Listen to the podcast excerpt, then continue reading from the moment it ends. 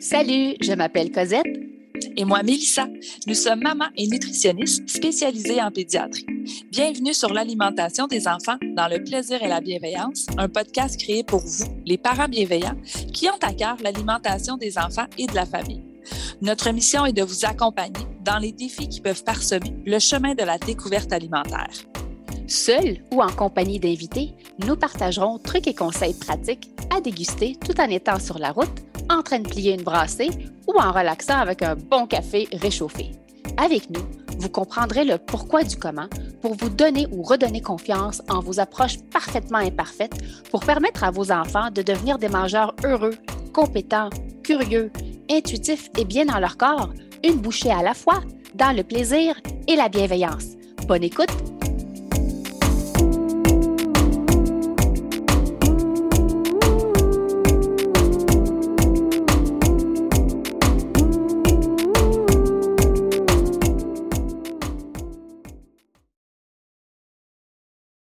Salut le parent bienveillant et bienvenue au podcast L'alimentation des enfants dans le plaisir et la bienveillance.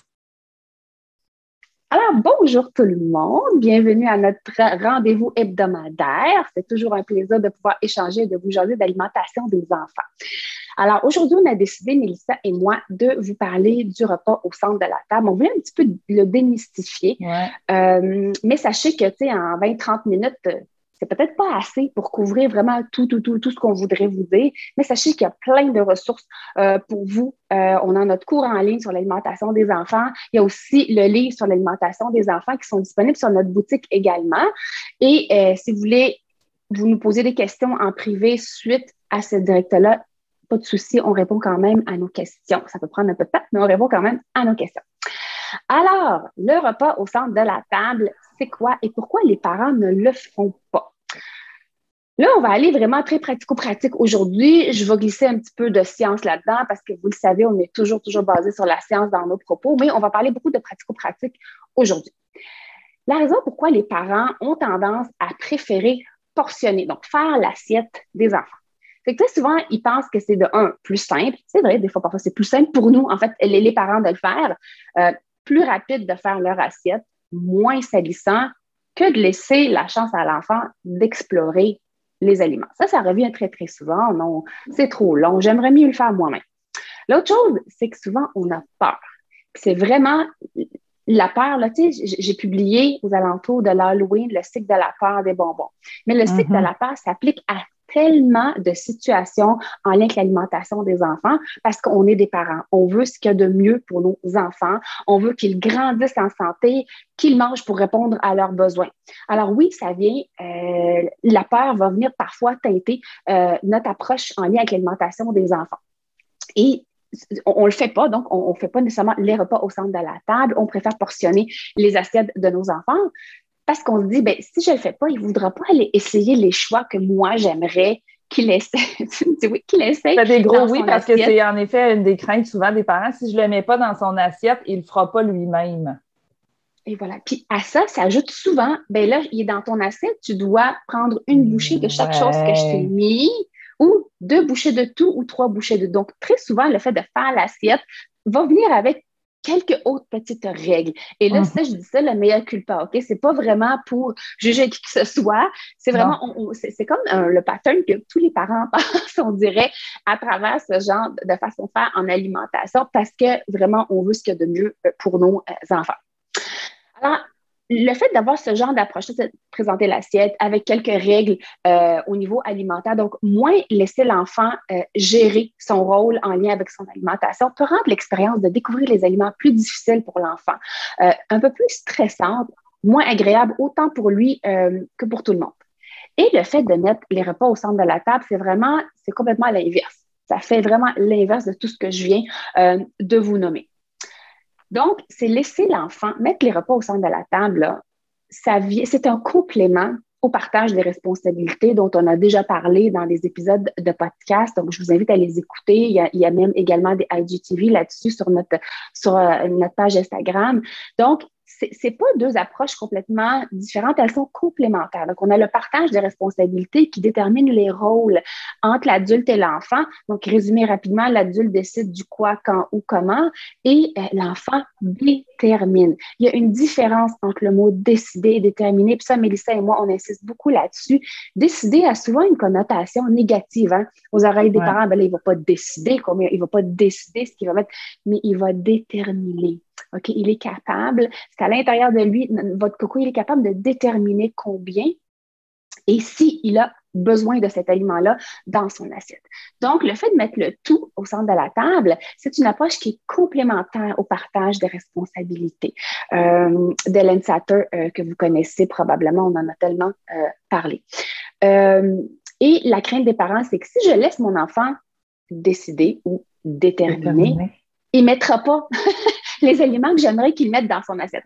On va le développer un petit peu plus loin, là, mais j'aimerais vous parler un petit peu des bénéfices, euh, des avantages euh, d'adopter cette façon de faire, donc mettre les repas au centre de la table. Et avant de continuer, donc je me dois de définir c'est quoi un repas au centre de la table.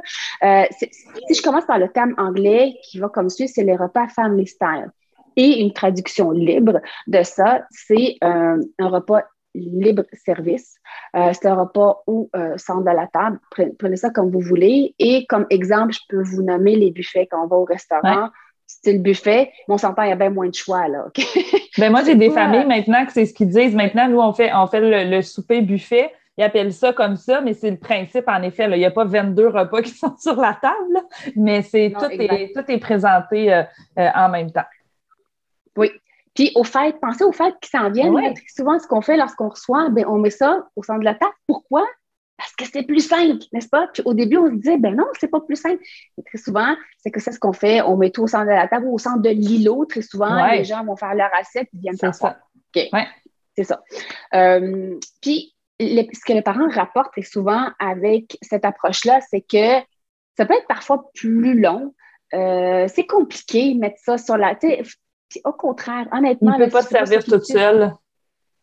Il ne peut pas se servir tout seul. C'est le chaos, puis c'est salissant. C'est souvent le chaos, c'est salissant. On écrit souvent avec les jeunes enfants. Et le fait que des fois, ah, c'est compliqué, c'est long. C'est pas vraiment compliqué pour ceux qui me suivent un petit peu dans les stories sur Instagram. C'est vraiment, je prends mes plats puis je les dépose sur la table. Puis si je sais qu'il va y avoir des restants, probablement, tout est déjà portionné dans mes plats, qu'une fois que c'est fini, moi, je referme et ça va dans le frigo. Mhm. ça me sauve du temps, honnêtement, mais il faut le vivre, il faut l'expérimenter pour réellement le réaliser que, mon Dieu, c'est pas, c'est vraiment moins long. Euh, puis c'est beaucoup plus agréable pour tout le monde. Donc, côté bénéfices, le premier, là, puis on n'en parle vraiment pas assez souvent auprès des enfants, c'est que ça aide les cocos à développer leur motricité fine. OK. Vous savez que ça fait partie euh, des compétences hein, alimentaires euh, nommées par Hélène Satter. Donc, c'est une compétence, c'est quelque chose que l'enfant va apprendre à faire. Et le fait de mettre les repas au centre de la table va permettre à l'enfant d'aller utiliser les ustensiles. Tu sais, ça, c'est une pratique donc pour mm-hmm. l'enfant. Euh, passer les bols, tu sais, prendre le bol du centre de la table, l'approcher de moi pour portionner, passer le bol à l'autre à côté. Donc, ça leur permet vraiment de leur développer leur euh, motricité en lien avec l'alimentation. Puis on peut commencer jeune, à dès l'âge de deux ans. Oui, il va avoir des dégâts. Oui, c'est salissant, mais c'est un apprentissage s'il ne se pratique pas, il n'apprendra pas à ses 7, 8, 10 ans comment portionner sa soupe avec une louche. Et lorsqu'on parle de motricité fine, c'est sûr qu'il faut adapter les ustensiles aux petites mains euh, des enfants. C'est clair, une, louche pour une soupe pour un enfant de 2 ans, c'est beaucoup trop difficile. On va utiliser plus des cuillères à mesurer euh, chez les enfants qui sont beaucoup plus courtes et la portion, elle est beaucoup moins décourageante pour l'enfant. Et oui, il mm-hmm. va avoir des dégâts, mais au fur et à mesure qu'il va se pratiquer, meilleurs ils vont devenir vos enfants. Donc, au centre de la table, ça, c'est un gros, gros avantage, leur permettre de développer euh, leur motricité euh, fine. Et lorsqu'on leur laisse la chance de se servir eux-mêmes, ben, ils sont tellement fiers. Les enfants, ils deviennent beaucoup plus confiants que je suis capable à table. Ils sont contents là, de venir puis de se pratiquer. Oui, exactement. si vous faites des, bacs sensoriels, tu sais, les bacs sensoriels, ils peuvent se pratiquer par leur bac sensoriel. Si vous ne suivez pas Wikid, allez la suivre. Vraiment, elle a des, des, superbes idées pour des bacs sensoriels. Les enfants transvitent des choses, déplacent des choses. Donc, ça travaille beaucoup la motricité fine, euh, les cocos. Donc, ça, c'est un des bénéfices. Si j'en nomme un autre, c'est que ça encourage le désir des enfants d'essayer la nouveauté. Mm-hmm. Ils voient plein, plein, plein, plein, plein, plein de choses euh, sur la table. Et euh, lorsqu'on leur fait leur assiette, je fais toujours le parallèle versus quand je leur fais puis quand je leur laisse la, chance de déterminer ce qu'ils mettent dans leur assiette. Quand on fait l'assiette de nos enfants, on a tendance à leur mettre les aliments qu'on pense qu'ils devraient manger dans la quantité qu'on pense qu'ils devraient manger. Puis très souvent, qu'est-ce qu'on va mettre très souvent, Mélissa? les légumes et la viande. Bien, la protéine, je ne veux pas dire. Euh, oui, ça peut être la viande ou le substitut, ça peut être du poisson, ça peut être le tofu, bref, des fèves et de mamie et tout. Mais souvent, souvent ces deux groupes-là sont très, très fréquents. Le parent va décider si, ce qu'il va mettre, c'est de là. C'est important pour nous. Donc, même si on n'est pas en train de forcer la bouchée dans leur bouche à nos enfants, le fait de l'imposer dans leur mhm. assiette, c'est perçu comme une obligation parfois aux yeux des enfants. Il y a des enfants qui peuvent faire leur assiette, puis ça passe comme, il n'y a pas de souci, c'est agréable. Oui, puis tu le fais toi aussi, des fois, que hein, tu le dis, ce soir, mon garçon, il, voulait que je lui fasse son assiette, versus d'autres soirs, il va faire son assiette toute seule.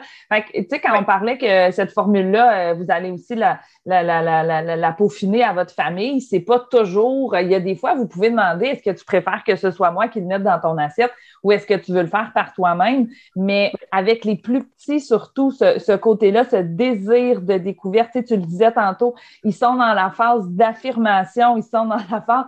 en effet, je l'ai mis dans leur assiette à leur place. Pour eux, c'est un gros non, souvent. Puis c'est pas juste parce qu'ils l'aiment pas, c'est parce qu'ils sont dans cette phase-là. Fait qu'on voit vraiment une belle amélioration de l'ambiance au repas avec nos petits comme ça, avec les plus grands aussi. Là. Mais les petits, des fois, là, des gens font Ah, ben oui, j'ai remarqué. Puis il finit par le mettre lui aussi parce qu'il trouve ça le fun de venir le mettre lui-même dans son assiette. Puis ça lui permet d'explorer oui. Puis le fait qu'il l'a déjà vu, il est déjà dans son assiette, bien, ça diminue son désir de, l'essayer parce que la décision n'est pas venue de lui. ils veulent décider, euh, les enfants, et déterminer. Euh, ils sont capables de déterminer certaines choses. Euh, vos cocos, du haut de leurs deux ans, si on leur laisse la chance d'expérimenter cette capacité-là de déterminer le si et le combien. Puis si, parallèlement à ça, d'autres, on est relax face à leur choix. on est relax au repas en présence de tous les aliments que les enfants vont avoir décidé euh, de mettre dans leur assiette. Donc, je négocie pas, je pousse pas, je leur dis pas, ben là, en as trop mis, ben là, t'en as pas mis assez. C'est vraiment, je gère. Je suis pas obligée, ouais, mais je suis pas obligée de faire un rappel non plus. Ah, tu te souviens, il y a du poulet dans la cuisine. Ah, tu te souviens, est-ce que tu voudrais avoir ça? Tu sais, on n'est pas obligé. Il l'a devant lui. Puis moi, j'aime bien rappeler aux parents, moi, ce que je trouve simple dans tout ça, c'est que dans le partage de responsabilités, vous êtes responsable du quoi? Votre quoi, vous l'avez tout mis sur la table au début du repas. Vous n'avez plus à rien penser. Votre job, elle est faite. Ça, c'est fait. Rendu là, oui, je le sais, ça prend un gros lâcher-prise parce qu'il faut laisser le, le si et le combien à nos enfants, mais votre job à vous, elle est faite. Rendu là, essayez d'avoir du plaisir à table, mais vous avez mis la variété. C'est là, ben là, je laisse les enfants, euh, je laisse les enfants explorer à leur rythme, puis selon comment ils filent. Euh, on dit soir, là, mais tu sais, ça peut être n'importe quel repas, là, mais c'est souvent plus le repas du soir que, qu'on est en mesure d'appliquer ça. C'est rare que je fais un déjeuner de semaine au centre de la table pour enlever la pression aux parents aussi. Là.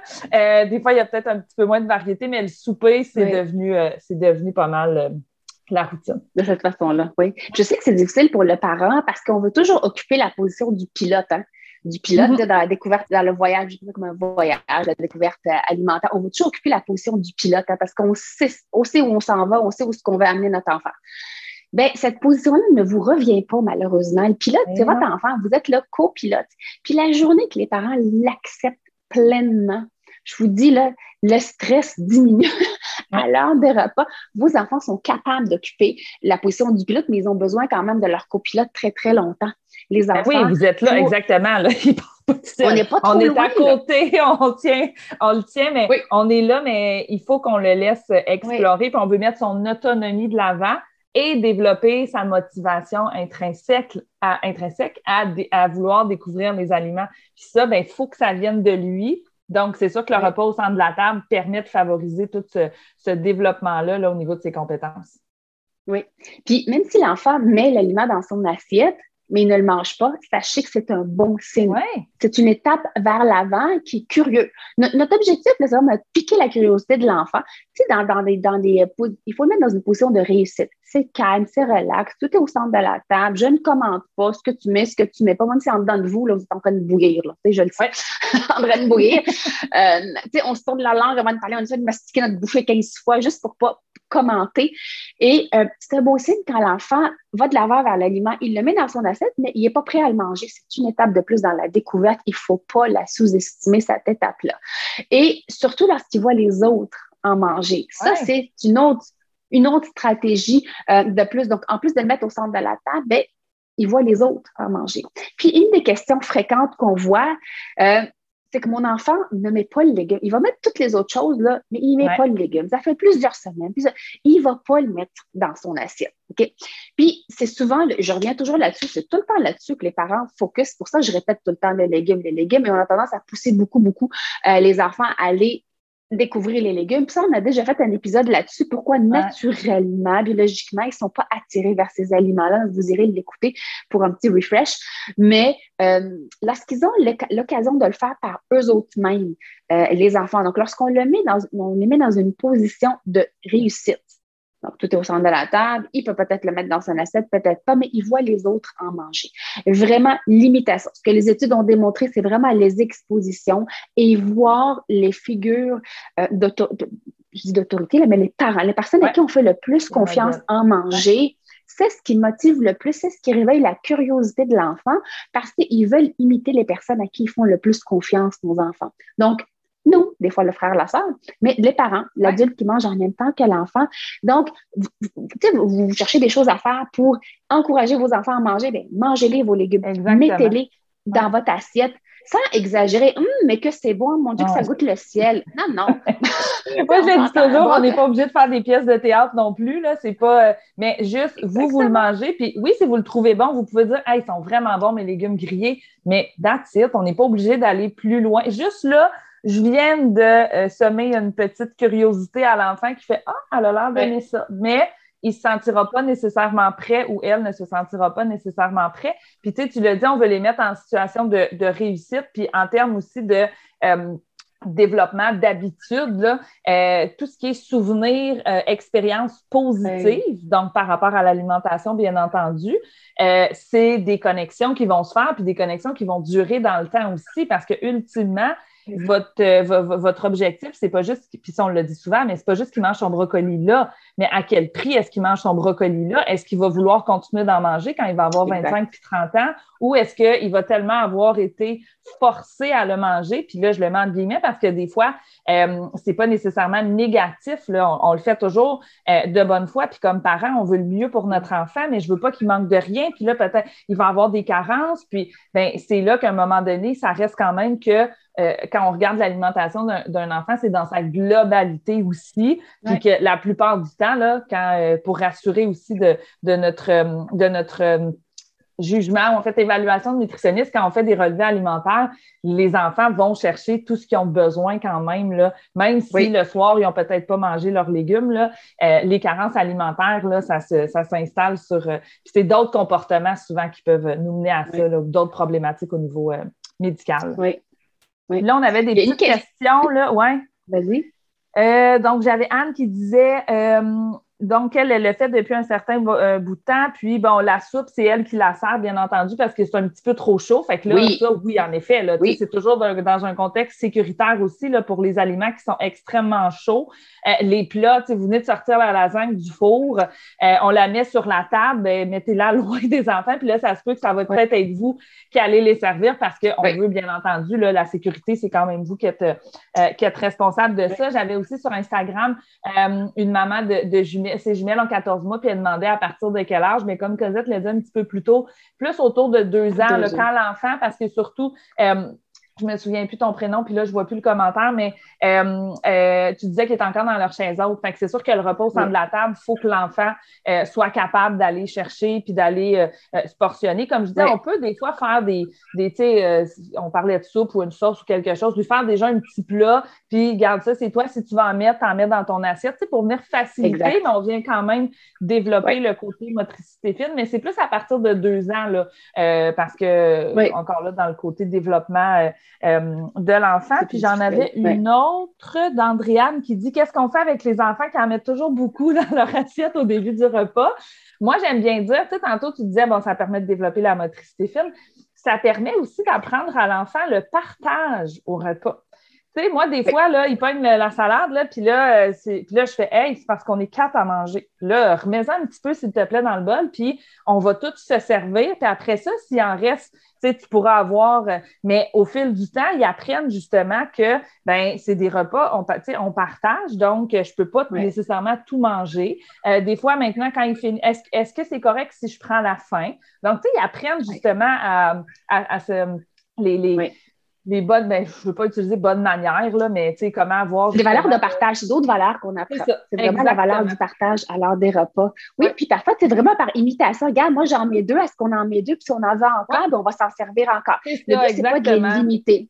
Ouais. c'est une façon, en fait, de limiter le gaspillage. On peut dire, regarde, on va en mettre dans un bol pour toi à côté, mais dans ton assiette, il peut avoir comme le petit bol de l'enfant qu'il aimerait à manger cette portion-là. Elle est là, puis il peut la transférer dans son assiette. Comme ça, s'il n'a pas mangé la portion qu'il avait déterminée au début, bien, ça peut revenir dans le bol à tout le monde. Il y a moins de gaspillage. Il y a tellement de façons de l'adapter. Il y a autant de façons de l'adapter que de famille. Il faut juste trouver la formule avec laquelle vous êtes le plus à l'aise et que tout le monde y trouve son compte puis que c'est agréable à l'heure des repas. Tu avais une bonne question, on va encourager... juste ton expression. Ben oui, j'ai vu une question, mais je voulais juste ajouter, c'est que, tu sais, on va encourager, mais en moins. Euh, puis d'expérience, ben, il va comprendre aussi qu'il finit toujours par en rester. Euh, puis on va expliquer en effet, c'est parce qu'une fois qu'il est dans ton assiette, ben, après ça, on peut moins le réutiliser. Des fois, ça a été tout mélangé pour les restants, mais en moins. Puis si tu en veux après, tu pourras en reprendre. Puis là, je dis bien, on va le dire, si tu veux, tu peux en reprendre, mais on ne fait pas un commentaire sur chaque fois qu'il en reprend.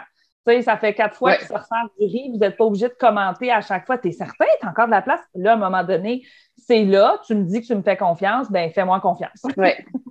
Clairement. Puis, tu sais, les enfants qui sont d'âge scolaire, je peux le les enfants qui sont d'âge scolaire, puis c'est dans leur assiette, ben, moi, très souvent, mon, mes deux vont à l'école, ils prennent les lunchs, ben, je ramasse ce qu'il y a là, puis ça va dans leur boîte à lunch.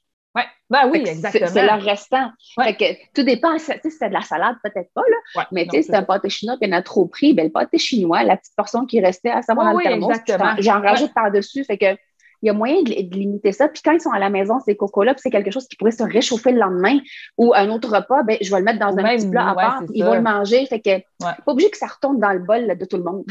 non, exactement. La question qui m'a fait faire des beaux yeux tantôt, c'est euh, euh, quelqu'un qui nous demandait, je ne sais pas si j'ai manqué le bout, mais qu'en est-il du dessert? Il est où le dessert? le dessert là-dedans. Le dessert, il va au centre de la table également. Donc, vraiment pour essayer de mettre le tout sur un même piédestal. Par contre, si je reviens, je reviens toujours à mes références qu'Ellen Satter, on revient à la science. Ce qu'Ellen Satter propose pour le dessert, puis moi, je l'ai adapté à ma réalité à moi. Mais là, ce que je fais chez nous, ça me regarde, mais je veux juste vous, dire quelles sont les recommandations. Euh, c'est de mettre à la disposition de tout le monde une portion de ce que vous appelez, entre guillemets, là, vous ne voyez pas, là, tout le monde, mais dessert. OK? J'aime pas appeler ça des desserts. Moi, pour moi, des desserts, ça peut être un fruit, ça peut être, euh, on peut terminer le repas parfois par des, ben, par des en fait, là, dans le dictionnaire, en fait, dans le dictionnaire, là, la définition de dessert, c'est la dernière partie d'un repas. C'est pas un aliment sucré à la fin d'un repas, mais seulement la dernière partie d'un repas. Moi, des fois, mes filles vont me demander des craquelins. Ah, je peux-tu prendre des biscuits soda? Bah, OK. tu sais, des fois, c'est, des fois, c'est bon, c'était pas prévu ou il n'y en a plus, puis des fois, c'est bon, ben pourquoi pas. Donc, euh, ça aussi, hein, dans la perception, on l'adapte exactement, mais clairement, plus il va y avoir de variété sur la table, plus votre enfant, justement, euh, va réussir à trouver qu'est-ce qu'il a envie de manger au début, qu'est-ce qu'il a envie de manger peut-être plus vers la fin euh, de son repas. Et que oui, euh, tout dépendant l'âge des enfants au niveau du dessert, comme tu disais, ben, au début, c'est bon, la portion, elle est là. Des fois, elle peut être directement à côté de son assiette pour venir le rassurer. Personne ne va manger tes biscuits, c'est à toi. Tu les manges quand tu veux. Si tu décides de les manger en deux bouchées de poulet, tu les mangeras en deux bouchées de poulet, mais une fois que les deux biscuits ou que la compote ou que le yogourt est terminé, ben là, c'est ce qui reste sur la table. Et c'est pas pour venir hiérarchiser ou diaboliser le dessert, c'est parce qu'on le sait bien entendu que si on laisse manger de la compote ou du yogourt, si c'est des aliments que les enfants vont aimer, ben ça va peut-être pas nécessairement venir favoriser son désir de découverte. Mais en même temps, en le mettant là, il est là de façon systématique. C'est moi comme parent qui a déterminé ce soir. C'est quoi le dessert? Est-ce que c'est du yogourt? Est-ce que c'est de la crème glacée? Est-ce que c'est. Puis là, comme je disais, je parle avec les plus jeunes. moi Cosette, ils sont rendus plus vieux. Là, moi, la gestion du dessert, habituellement, là, des fois, il est sur la table, des fois, ils le savent. Là, ils vont chercher ce qui est disponible, ils prennent leur portion. Des fois, c'est deux, des fois, c'est trois biscuits. Euh, quand ils vieillissent, on, les laisse gérer quand même un, petit peu plus. On leur fait confiance, mais des fois, on vient quand même remettre certaines balises là, si on voit qu'il mm-hmm. y a peut-être euh, il y a, eu euh, un petit, un petit dérapage.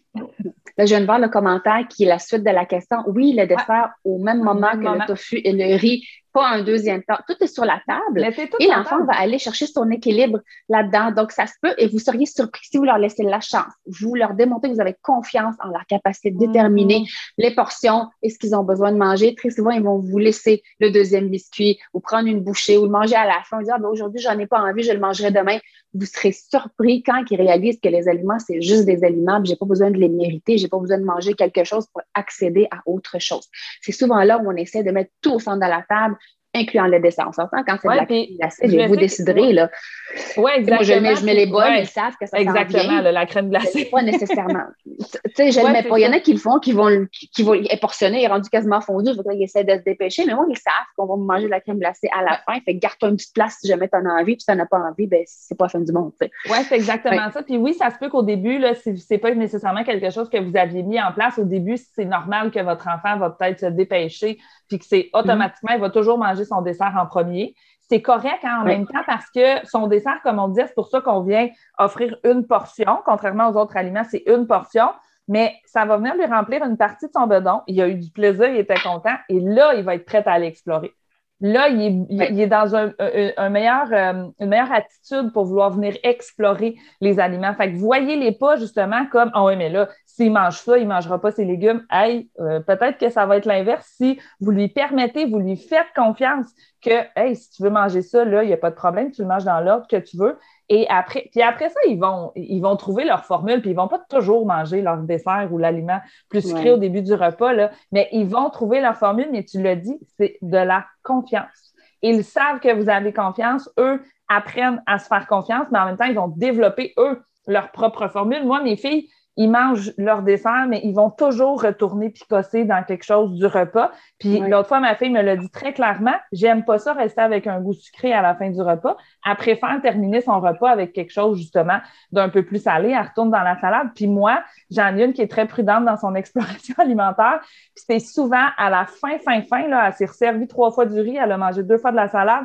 elle a mangé son biscuit. Puis là, là, c'est là que des fois, elle fait Ah, tiens, je vais goûter au poulet, elle prend le poulet, elle va y goûter. Ah, finalement, j'ai pas aimé ça. Mais c'est pas grave. Mais c'est à la fin du repas qu'elle a voulu essayer parce qu'elle avait plus de pression. Ça n'a pas besoin de me nourrir et parce qu'elle le sait que de toute façon, il n'y a jamais de pression. Euh, nous, maintenant, euh, puis moi aussi, ça a été un apprentissage. je veux dire, de par mon métier, au début, en effet, là, c'est euh, ben, il faudrait que tu manges ça. Mais un coup que j'ai mis ça, là, moi, je le mets vraiment en place. Je lâche prise, je ne dis plus rien, même si j'en ai une qui est en train de se servir quatre fois, euh, puis je trouve qu'il me semble qu'elle mange beaucoup ou l'autre qui n'a pas. Je ne sais même pas ce qu'ils ont mangé. J'ai mis ça dans le milieu de la table. Je m'en doute parce que je les connais, là, mais j'ai aucune idée si elle a mangé. Oui, mais elle a mangé juste la salade puis du riz. Oui, puis on a eu du plaisir. Puis ultimement, euh, elle découvre. Je vois vraiment une amélioration dans son, dans son désir de découvrir les aliments. Oui. Puis, tu sais, souvent, une des questions qui est revenue lorsque j'ai lancé la boîte à questions, euh, Coco, j'ai une question, c'est qu'est-ce que je fais quand l'enfant arrive à table, là, puis il dit, j'aime pas ça. Tu sais, il arrive, mm. il n'est même pas encore assis, là, ah non, pas ça que je il, il voit ce que c'est, puis j'aime pas ça. Puis là, ça vient nous chercher hein, en tant que parents. J'ai fait le centre de la table, ils m'ont dit de le faire, je le fais. Ils me lancent ce commentaire là, il ne mangera pas, ça va être le chaos parce que moi, je veux qu'il mange. Euh, il y a une phrase, une phrase magique que j'utilise pas tout le temps, pas quand je vais mettre la table, et en passant, il y a ça, ça, ça, puis vous n'êtes pas obligé de manger. Non. C'est une phrase que je vais dire tout simplement pour, pour répondre à un commentaire d'un enfant, c'est tu n'es pas obligé d'en manger. bien relax. Tu n'es pas obligé d'en manger. Mettons, il arrive, puis j'ai fait, je sais pas, moi, tu sais, comme hier, là, les quesadillas, là. Ah, j'ai oublié de mettre la photo, Jeanne. Ben oui, c'est ça, pas, c'est ça que tu avais mangé, il est ah, arrivé, pas vu. Il est arrivé, il est arrivé, puis il dit, ah, j'aime pas ça. Mais je savais qu'il n'aimait pas ça, mais moi, j'avais le goût de manger ça, donc je l'ai fait pour moi. Mais il y avait d'autres choses à côté. Je savais que c'est pas un de ces repas qu'il apprécie beaucoup. Puis ça peut être n'importe quel aliment. Ça peut être les légumes, ça peut être n'importe quoi. Ce que j'ai dit, ben, t'es pas obligé d'en manger. Puis j'étais bien relax, bien chill. Je servais mes affaires. Puis, tu sais, il, a bien vu qu'il y avait d'autres choses. Puis c'est servi. Donc, c'est vraiment quand ils n'aiment pas quelque chose, bien, vous modelez le comportement, vous en mettez dans votre assiette, vous le mangez et vous laissez l'enfant naviguer là-dedans. Mais ce n'est pas une phrase à dire dès le début du repas, c'est tout simplement quand l'enfant dit Moi, j'aime pas ça. Bien, pas obligé d'en manger, il y a d'autres choses sur la table. Et vous continuez à faire vos, la routine euh, du repas. Et vous serez surpris à quel point les enfants, quand ils vous regardent en manger, ils disent Mon Dieu, ça n'a pas de l'air si pire que ça, finalement. Ils veulent nous imiter, même si ça n'a pas de l'air de ça là, quand ils sont bien, bien jeunes, mais ils cherchent à nous imiter les personnes à qui ils font euh, le plus confiance. Et si je rajoute encore un autre avantage, un bénéfice ou avantage, ça comme vous voulez, les repas au centre de la table, c'est que ça favorise une relation qui est positive avec les aliments. Puis les études, ils l'ont démontré que les parents qui utilisent plus des stratégies de contrôle, encore là, quand je dis contrôle, c'est toujours avec de bonnes intentions parce que on veut, comme je l'ai dit, là, que nos enfants grandissent, qu'ils manquent de rien. Mais les études ont démontré que les parents qui utilisent ce genre de stratégie de, contrôle en alimentation ont plus de risques d'avoir des enfants qui n'apprécient pas les aliments qu'on veut tellement qu'ils apprécient. OK? Puis quand je parle de stratégie de contrôle, c'est toujours bien intentionné. OK? Puis les stratégies de contrôle peuvent être c'est comment l'enfant le perçoit. OK? Parce mm-hmm. qu'il y a des parents chez qui, tu sais, c'est pas ça, c'est contrôle, ça, ça l'est pas. Non, c'est comment c'est perçu des yeux de l'enfant et son, comment, son, son comportement va vous dire est-ce que je suis dans la bonne voie ou est-ce que hum, je devrais arrêter de faire ça puis changer ma façon de faire? Le fait de faire une assiette puis de la donner à l'enfant, il y a des enfants qui vont voir ça comme une, une, stratégie de contrôle. Lorsque je mhm. dis deux bouchées où tu goûtes à tout, ça, c'est aussi une stratégie qui peut être passée comme une stratégie de contrôle euh, par, par, les enfants. Donc, et ça, ça les éloigne de leur rôle à eux parce que vous le savez, dans le partage des responsabilités, votre enfant a un rôle à jouer dans son alimentation. Et lorsqu'on emploie des stratégies de contrôle, on l'éloigne euh, de son rôle à lui qui est de déterminer le si et le combien et ça influence notre relation à nous avec notre enfant. On le dit, hein, nourrir un enfant, c'est une relation qui se vit à deux. C'est pas je te nourris, tu, tu, manges qu'est-ce que je... Non, non, c'est une relation à deux. Et le fait de mettre tous les aliments au, au centre de la table permet une meilleure relation euh, parent-enfant parce que ça réduit beaucoup l'anxiété à l'heure de repas. Chacun connaît ses rôles. On est assis, on voit tout ce qui est là, on navigue là-dedans, mais c'est vraiment de lâcher prise le fait que les enfants sont capables de déterminer et montrer-leur que vous leur faites confiance euh, dans leur rôle. Et c'est vraiment deux approches qui sont complémentaires, le partage de responsabilités et le repas euh, au centre de la table. Donc oui, l'objectif est de manger varié et de développer une saine relation avec tous les aliments. Mais parfois, le chemin arriver... c'est ça. c'est un chemin, c'est sur le long terme qu'on veut les amener là. J'ai pas là, ultimement, ce soir au repas, pour qu'il mange son poulet et son brocoli. Oui. Oui. La dernière chose, c'est que le fait de mettre les repas au centre de la table, ça va permettre à l'enfant de manger la bonne quantité mm-hmm. dont son corps a besoin. Donc, il va être capable d'aller la chercher. La quantité, tu l'as dit au début, là, il y en a qui vont se servir quatre fois. Puis il y en a qui se sont servis trop la première fois, puis la prochaine fois, ils vont s'ajuster. Mais le fait de voir les aliments, combien il y en a, ils vont être capables de, se mettre, de se portionner la bonne quantité euh, pour eux. Et euh, ça aussi, on pense souvent hein, qu'on sait combien un enfant a besoin de manger, mais dans la réalité, on ne sait, on sait pas combien Exactement. la personne a besoin de manger, sauf la personne qui est concernée. Et ça, la journée que vous l'acceptez de lâcher prise là-dessus, là, oh, c'est fou comment le stress diminue, que c'est c'est pas votre rôle à vous de déterminer le combien de l'enfant, c'est son rôle euh, à lui. Donc, lorsqu'on arrête de négocier les bouchées, de négocier l'ordre euh, des aliments, accepter le fait que l'appétit de votre enfant fluctue comme ça. Oui, il y a des journées qui va se servir quatre fois, puis il y a des journées qui va manger deux, trois bouchées, puis une journée, il va juste s'asseoir à table parce que c'est agréable il n'y a pas faim. Les enfants, on s'entend, là, on parle d'enfants qui sont nés à terme et en santé. Oui, oui, ouais, exactement. Qui n'ont pas un diagnostic, qui n'ont pas un défi relié à l'alimentation en particulier. Euh, donc, règle générale, ils sont capables, ils sont nés avec la capacité de déterminer euh, le style, combien, et si on leur laisse l'occasion de le pratiquer, ils sont capables de garder euh, cette capacité. Donc, on n'intervient pas. On intervient le moins possible sur le si et le combien. Oui, puis tu l'as dit, hein, lâcher prise, des fois, il y a des parents qui le voient un peu comme Ah, mais là, j'ai abandonné. Puis moi, je dis aux parents, j'ai dit non, non, vous n'avez pas abandonné, vous vous êtes ajusté à la situation, puis c'est peut-être une des meilleures décisions que vous avez pu prendre pour l'ambiance à table parce que ultimement, quand le chaos est devenu trop gros, euh, c'est vraiment là-dessus qu'on vient travailler. On va travailler sur l'ambiance. Moi, ça me dérange pas ce que votre enfant a mangé. Là, faut ramener une ambiance positive, agréable à table parce que Sinon, c'est sûr que ça vient interférer avec toutes ces euh, capacités innées pour venir réguler, pour venir découvrir les aliments. Donc, cette ambiance-là, puis le repos au centre de la table apporte ça, l'ambiance positive, l'ambiance euh, agréable. Puis on avait euh, des petites questions sur Facebook. Là, j'ai Joe Laforce qui dit qu'est-ce qu'on fait quand l'enfant va manger justement juste du pain ou du riz puis qui touche pas aux légumes, aux protéines? On a nos épisodes, nos, nos lives. En fait, ils sont sur la HDTV, ils sont sur le podcast aussi l'épisode sur mon enfant ne mange que les aliments beiges et euh, pourquoi mon enfant ne mange pas les légumes. Fait que là-dedans, je pense qu'on répond bien euh, à ces questions-là, mais en réponse très courte, c'est on lui fait confiance. Cette confiance-là, exactement, que vous allez donner à votre enfant, c'est, il va dire Ah, il me laisse manger juste du riz, juste du pain. Là, tranquillement, il va, il va. Mais c'est sur du long terme, ça ne se fera pas en deux jours. Là. Mais ultimement, on travaille à dire, moi, ma job est faite, j'ai mis les aliments au centre de la table, puis comment est-ce que je peux faire manger des, légumes à mon enfant? Bien, mangez-les, présentez-lui, puis après ça, c'est fini. C'est, elle est là, votre job. Euh, puis l'autre question, c'est sur les condiments. Qu'est-ce qu'on fait quand les assaisonnements, que ce soit euh, ketchup, euh, mayo, qu'il veut toujours en manger avec? Bien là, ça, tu en parles souvent de la petite piscine, Cosette, là? de plonger les aliments. J'ai fait une publication sur Instagram.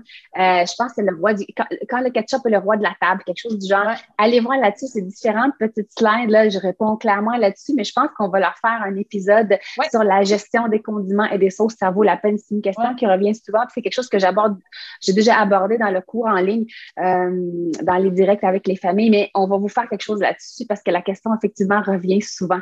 Alors, on met ça sur notre horaire, Mélissa, les condiments et les sauces. Mais en gros, c'est que lorsque l'enfant va, il faut juste en fait leur montrer comment on mange ces aliments-là.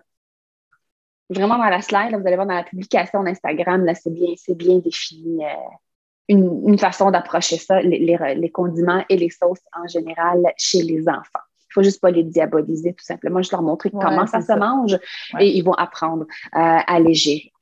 Euh, donc, si je résume en gros le repas au centre de la table, le pourquoi c'est quoi les bénéfices, le pourquoi les familles l'adoptent, pourquoi on l'a adopté, pourquoi on le recommande.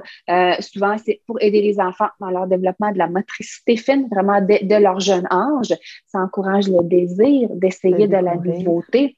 Ça favorise une relation positive avec les aliments et ça permet à l'enfant de manger la bonne quantité pour eux. Il y en a plein d'autres bénéfices. Mais si j'en nomme vraiment ceux-là, -là, c'est peut-être en, tête de liste. C'est quatre ces quatre euh, facteurs-là. Et ça vient nourrir la connexion familiale aussi. Parce que là, comme je disais, là, c'est, on connecte, la nourriture, elle est là, mais l'objectif, il reste la connexion à ce moment-là. Oui, tu as parlé tout à l'heure de motivation intrinsèque. Je voulais juste mentionner aux gens, si vous ne suivez pas, si vous ne suivez pas Joanie Loisel de Hominum sur Instagram, allez-y. Elle a déjà fait une capsule vidéo sur la motivation intrinsèque parce que c'est peut-être un mot qui vous dit pas grand-chose. Euh, c'est la motivation qui vient en dedans. C'est qui vraiment qui, se réveille en la curiosité de l'enfant, puis ça va la curiosité se réveille, donc il va être motivé à faire quelque chose de lui-même pour lui-même. Et comment la réveiller, cette curiosité-là et cette motivation intrinsèque chez les cocos? Bien, je vous invite à aller euh, voir sa capsule. Donc, c'est Hominum. Euh, c'est Joanie Loisel sur Instagram. C'est bon de la développer pour nous aussi comme adultes. Hein, quand on change notre perception pour certaines habitudes, des fois, de comprendre pourquoi je fais ça, pour le bien que ça vient m'apporter plutôt que pour te faire plaisir à quelqu'un ou parce qu'il faut. C'est ça de la motivation intrinsèque. Puis vous allez voir justement que d'apprendre à changer un peu notre perception fait que euh, on, il y a certaines habitudes qui vont peut-être se prendre plus facilement.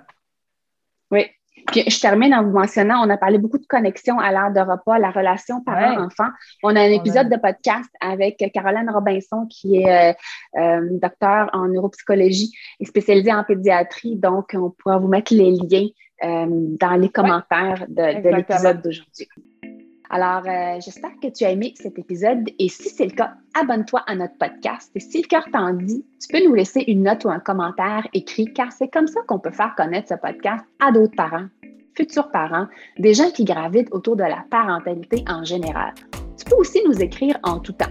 Si tu as des sujets ou des inquiétudes en lien avec l'alimentation de ton ou de tes enfants, ce podcast, on l'a créé pour toi et on souhaite du plus profond de notre cœur de maman et de nutritionniste qu'elle puisse répondre à tes besoins maintenant. Merci tellement d'être là. On a déjà hâte au prochain épisode pour continuer de connecter avec toi et de jaser alimentation des enfants dans le plaisir et la bienveillance. Bye bye et à la prochaine. Bye Nell. Bye Coco.